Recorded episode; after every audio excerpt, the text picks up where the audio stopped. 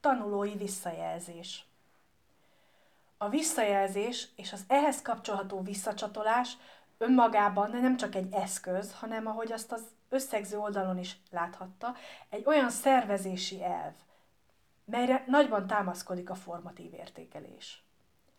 Az erre felépített folyamatok természetesen kétirányúak, így a visszajelzés érkezhet a tanár felől vagy a diákok oldaláról is, céljukat tekintve viszont azonosak tanulói munka fejlesztéséhez nélkülözhetetlen információk biztosítása.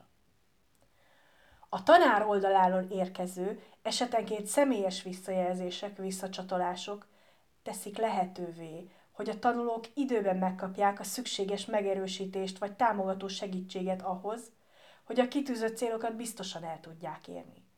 Így tehát közvetlenül járul hozzá az oktatási célok eléréséhez.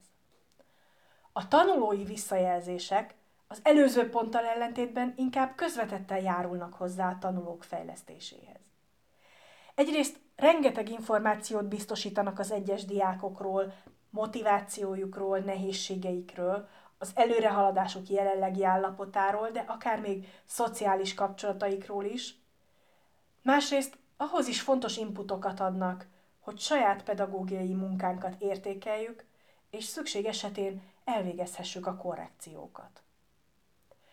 A szigorúan vett tanulói visszajelzés a gyakorlatban sokszor csak egy egyszerű, de átgondolt, az adott témához is kapcsolódó kérdéssor, melyre a diákoknak maguknak kell válaszolniuk.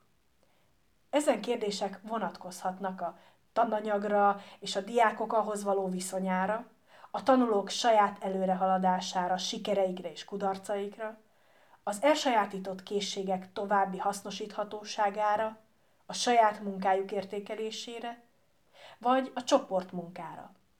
A kérdéses program továbbfejlesztésére, az alkalmazott eszközök és módszerek hasznosságára. Itt meg kell jegyeznünk, hogy az ön- és társértékelés is értelmezhető tanulói visszajelzésként.